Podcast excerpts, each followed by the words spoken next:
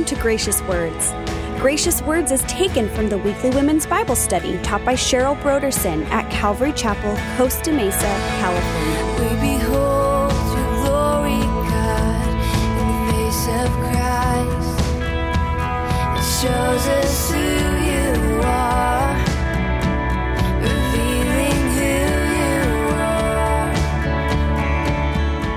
When Joshua knew his death was near, he gathered the nation of Israel to Shechem, a place of memorial where Abraham built the very first altar to the Lord. Joshua wanted them to remember that God is faithful and he would keep his covenant and promises.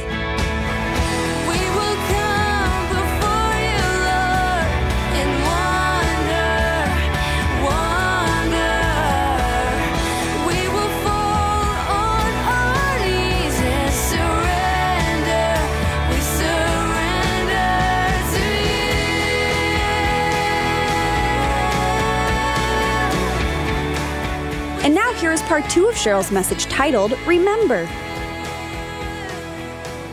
We also need to remember so we can resolve, make the right resolve, not only our response, but then our determination, what we will do. See, response is just kind of a natural reaction, but a resolve is a place that we establish ourselves in.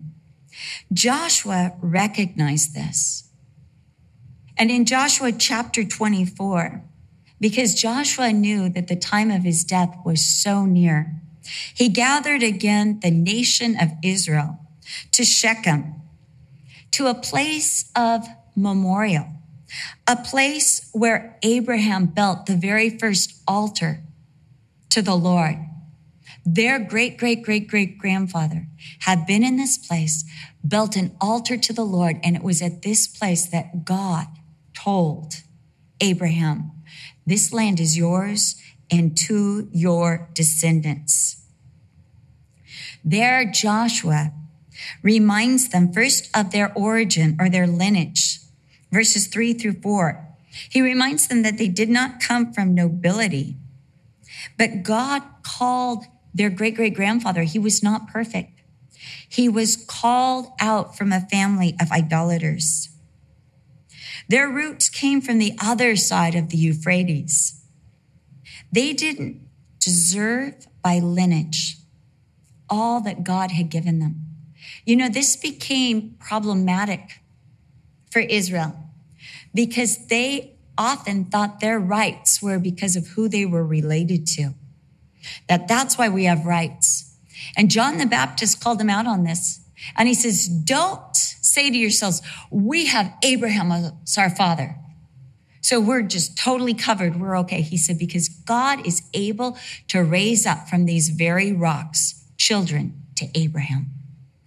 So he reminds them it was God moving in Abraham. It was God making the promises to Abraham. Abraham was an old man with a beautiful wife and a tent. That's it. But God blessed him. God chose him. God gave him promises and descendants and the land of Israel to possess. It was all God for Abraham, just like it would need to be all God for them. God made them a nation in Egypt after Jacob and the patriarchs returned there. Joshua reminded the assembly of their deliverance from Egypt by God, verses five through seven. For their sake, God had plagued Egypt.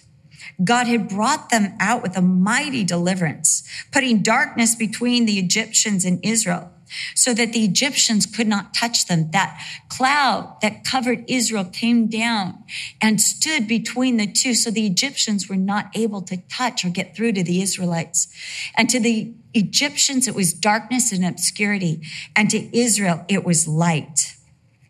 When the Israelites were incapable of becoming a nation or saving themselves, God intervened and brought them through the Red Sea on dry ground. And he drowned the Egyptians, their chariots, their army, and their horses in the sea. Joshua then reminds them of how God sustained them through the wilderness, verse 7. He tells them, You dwelt in the wilderness a really long time 40 years. And they need to be reminded of this. Remember the wilderness. Remember there was a deliverance. Remember there was bondage because now they've been in the land 30 years.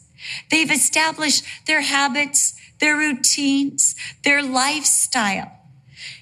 And when you move to a certain place, you tend to forget the past and all you've come through to get here. You know, I was I was born at Santa Ana Community Hospital. For the most part of my life, I lived in Costa Mesa, California. Then when I got married, oh, college, forget college.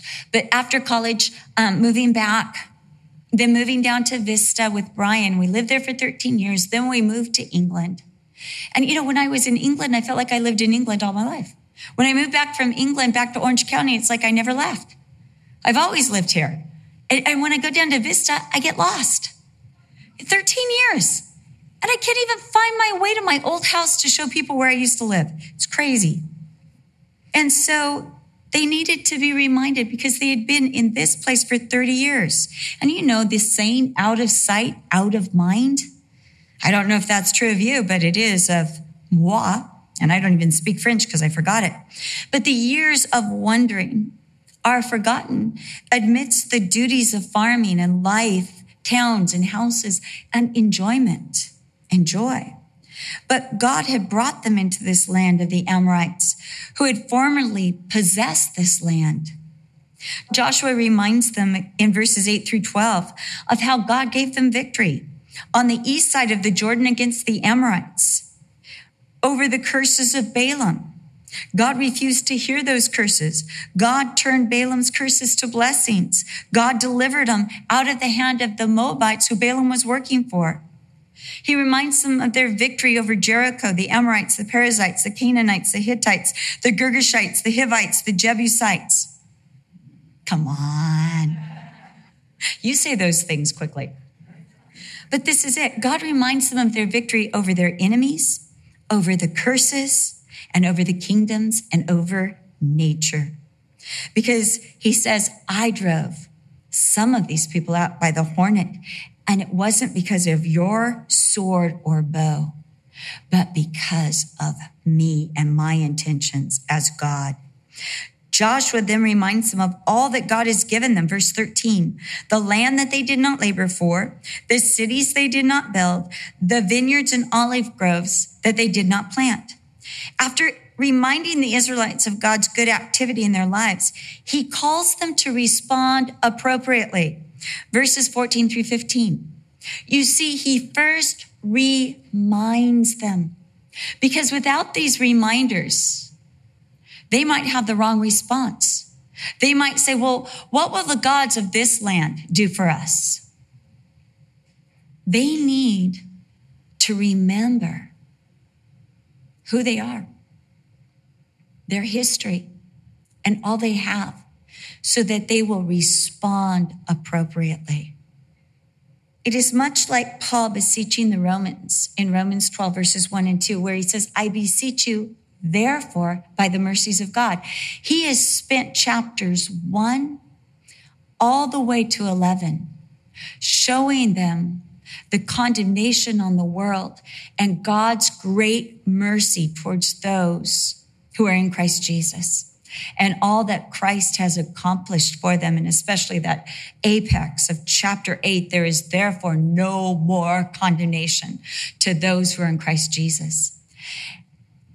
And Paul says, therefore, remembering what I've been telling you, your reasonable response is to give yourself completely, unreservedly to God. This is the appropriate response. Joshua also tells them that it's not only the appropriate response because of all God has done, but it's the appropriate response because of all God has promised. You see, settling in the land is not the end. And that's something else that we need to remember that where we are is not the end. It's not the end. No matter what birthday you just had, it's not the end. It is just the beginning.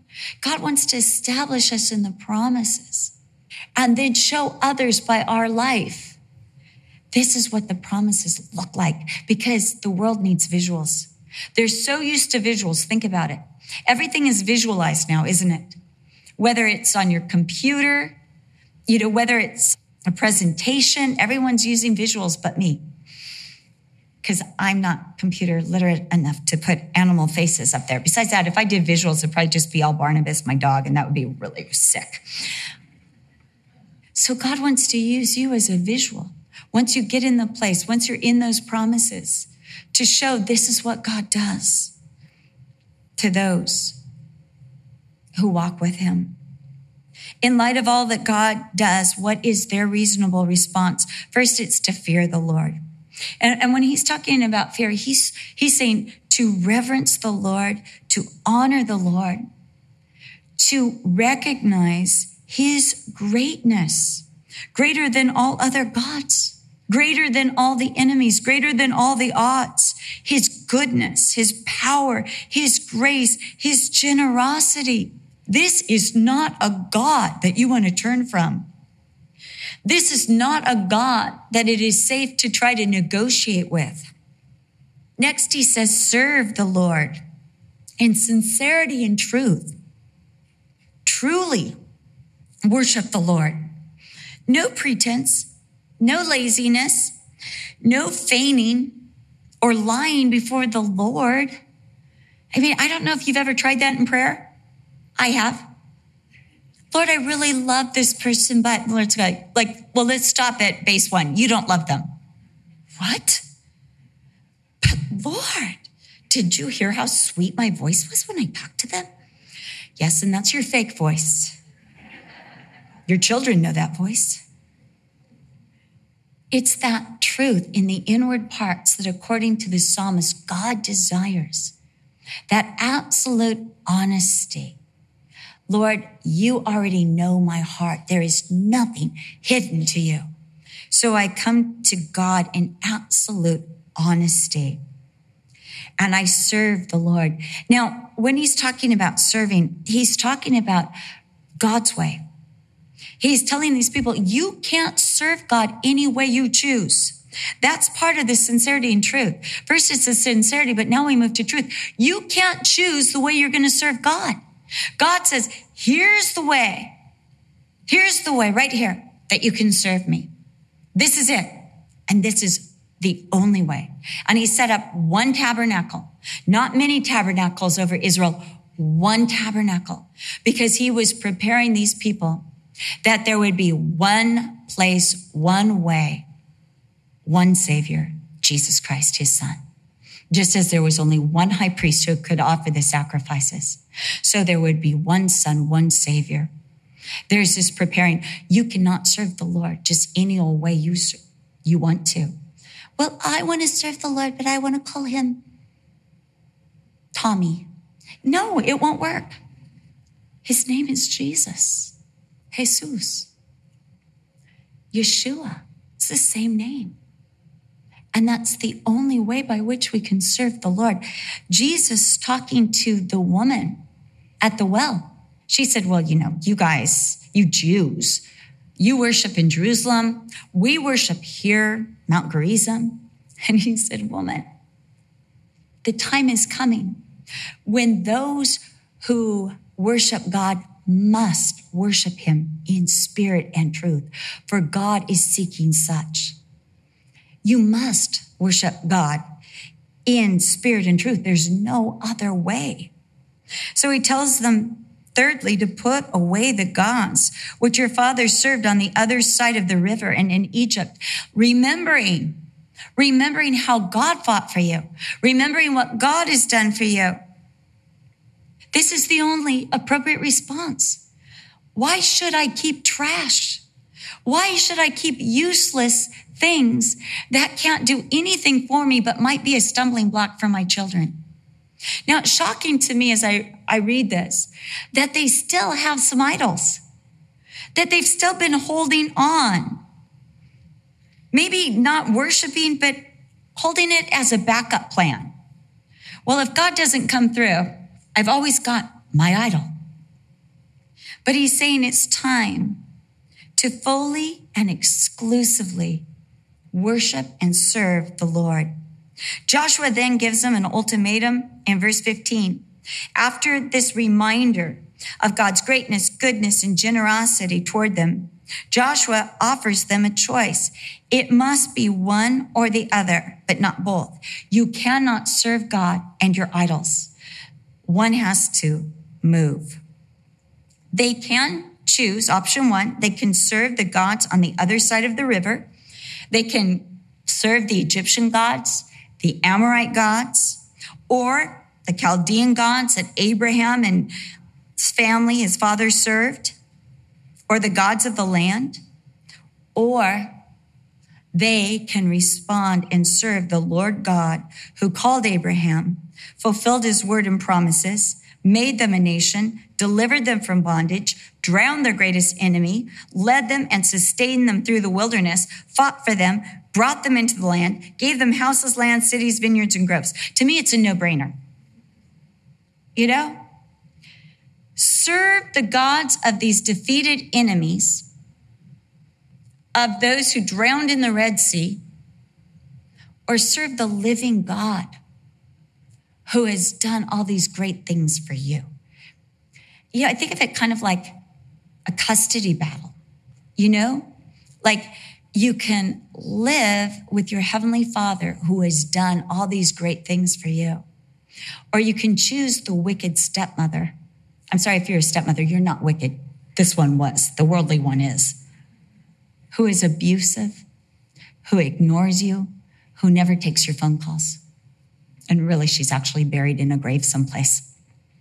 Which one? Joshua's resolve is clear. He says, As for me, here's his response. And his resolve, As for me and my house, we're going with the Lord. We're going to serve the Lord. As I'm looking at both options, I've already chosen the Lord, and so is my whole household. Then the people give their resolve. It's gone from a response, now it's a resolve. Verses 16 through 24, the people respond. Oh, first response. Far be it from us that we should forsake the Lord to serve other gods. I love that. Far be it from us. We'll put them away. At this point, they're saying it's not even a consideration. These other gods, they're not even a consideration. We'll do it, Joshua. We want to do it. Far be it from us to go to those empty gods of the defeated nations. And then the people themselves recall the work of the Lord. Verses 17 through 18. It's the Lord our God. He's the one who brought us and our fathers up out of the land of Egypt. God brought us out of bondage. God did the great signs in our sight. God preserved us in the way when we went among the people we passed. The Lord drove them out before us. Joshua then reminds the people of the exclusivity of serving God in verses 19 through 20. He reminds them again, again, this is the second reminder. You cannot serve the Lord and other gods because the Lord is a holy God. He is separate. He is set apart. He's unique. He's unlike any of the gods of this world. And the Lord is a jealous God. That word jealous actually means exclusive. It can be translated exclusive as easily as jealous. He's an exclusive God. Now, I hope that my husband, Brian, and I know he is, he's an exclusive husband. He is mine alone. And, you know, just because some of you are pretty cute, I just want to remind you of that. But I don't think you'd be at the women's ministry if you were after Brian. I know who those women are. We call them the casserole women because when the wife dies, they're the first one at the door with a casserole for the husband. My mom used to joke about the casserole women that would be lining up around the block if anything ever happened to her. But the Lord is an exclusive God. And Joshua tells them he will not forgive those who transgress or sin. Here's the sin by turning away from him and serving other gods. Why? Because there is no blessing, there is no grace, there is no forgiveness apart from God. This is it.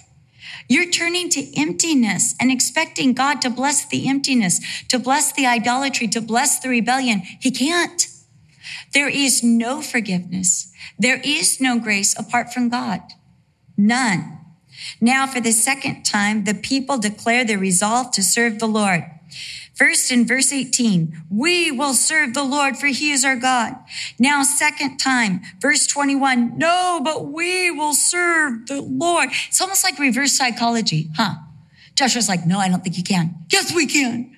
Mm, I'm not sure of it. Yes, we can. Joshua presses the importance of their resolve and commitment in verse 22. He wants them to know the seriousness of the resolve that they are making. He says, you are witnesses.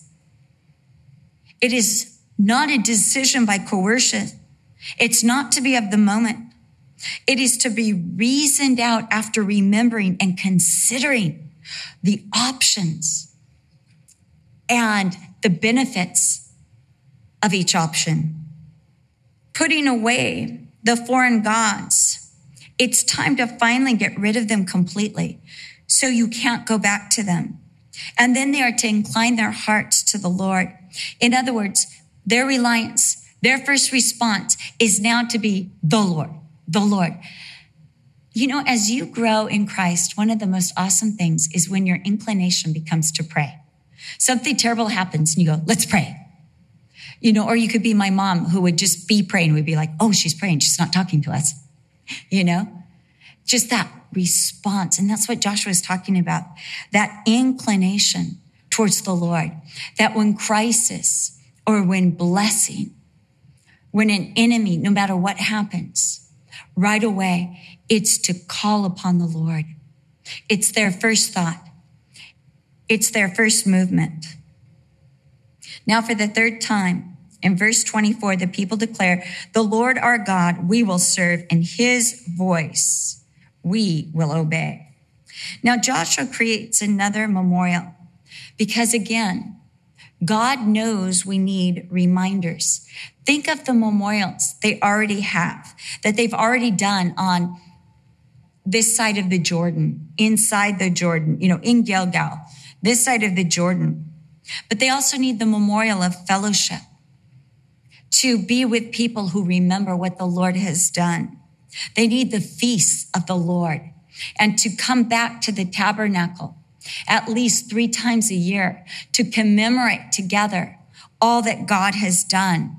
They need the tabernacle, this, this tent that has come all the way through the wilderness with them as a reminder of God's faithfulness and his presence and his reality.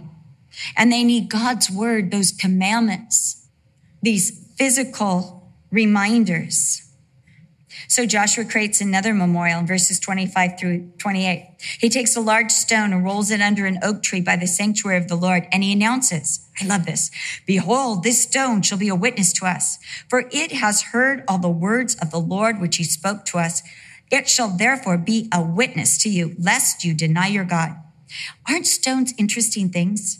They seem so lifeless, yet this one heard the words of the Lord, the declaration, the resolve of the people. It was a witness and it would be a memorial. You know, I think about, I wonder before the great white throne, if they're, if these people be like, no, I lived a good life. All right, that's it. Roll the rocks in. Bring them all in. And I think this is incredible because I remember when Jesus was making his triumphant entry. Remember that? In Luke chapter 19, and the Pharisees said, Do you hear your disciples and all the multitude what they're saying about you? And he said, Yes. And if they kept quiet, what? The very stones would cry out. Joshua knew that for Israel to prosper, they must remember God and walk closely with Him. He reminded them of God's greatness, goodness, and generosity to them over the years. He gave them a choice, an ultimatum. They could not serve God and idols. It had to be one or the other, but not both. The Lord is an exclusive God who will not tolerate idolatry. Joshua made his decision clear to them when he said, As for me and my house, we will serve the Lord. Joshua hoped Israel would take heed and do the same for all future generations. We hope you have been blessed by today's Bible study. For more information about the Gracious Words radio program and the teaching ministry of Cheryl Brodersen, please visit our website at graciouswords.com. Coming up next time on the Gracious Words program, we'll look at Joshua's final days as we continue our Possessing the Promises series in the book of Joshua with Cheryl Brodersen. We do hope you make plans to join us. Again, for more information, please visit our website at graciouswords.com.